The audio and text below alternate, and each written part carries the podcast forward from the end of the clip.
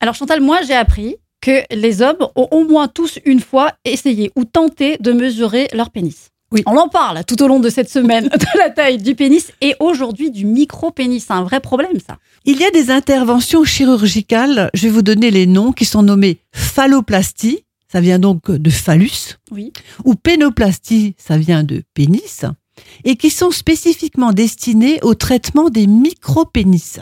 C'est-à-dire lorsque la taille chez l'adulte de ce pénis se situe en dessous de quatre centimètres au repos, et de sept centimètres en érection. Ah oui. Ce qui est terrible hein, quand même. Et c'est pris en charge Et euh... c'est pris en charge. Alors généralement, on fait un traitement hormonal qui repose sur des injections de testostérone oui. et qui peut être mise en place jusqu'à l'adolescence.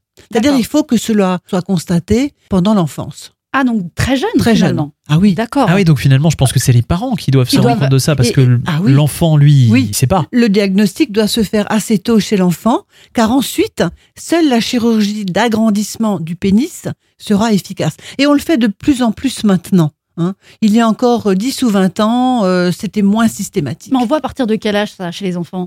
Ben, assez petit, où on se dit finalement, ce pénis ne grandit pas. Ah, d'accord. Mais attention, la taille du pénis est une préoccupation, on le disait déjà lors de ces émissions, pour beaucoup d'hommes, et certains craignent d'avoir un micro-pénis alors qu'ils souffrent de ce qu'on appelle le syndrome du vestiaire. Ah bah oui, parce que les hommes qui se comparent les uns aux autres les uns aux dans autres, les vestiaires, dans les, ve- dans les douches, dans les douches euh, oui. voilà. Et donc ils ont une, une sorte de sentiment d'infériorité et de gêne lorsqu'ils sont nus sous les douches ou durant les activités sportives.